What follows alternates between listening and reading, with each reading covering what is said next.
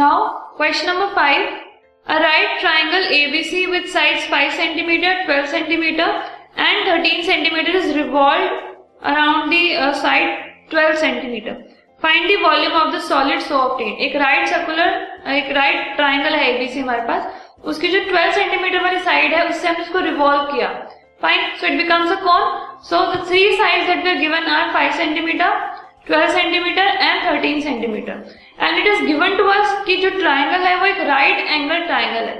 Fine so we can say that radius of this triangle is equal to five centimetre and height is twelve centimetre क्योंकि हमने twelve centimetre वाली side से उसको revolve किया तो height हो गई twelve so the volume is one upon three pi r square h that mean one upon three into pi into five into five multiply by twelve that is hundred centimetre cube this podcast is brought you by Hubhopper Shiksha Abhiyan अगर आपको ये podcast पसंद आया तो please like share और subscribe करें और video classes के लिए शिक्षा अभियान के यूट्यूब चैनल पर जाएँ।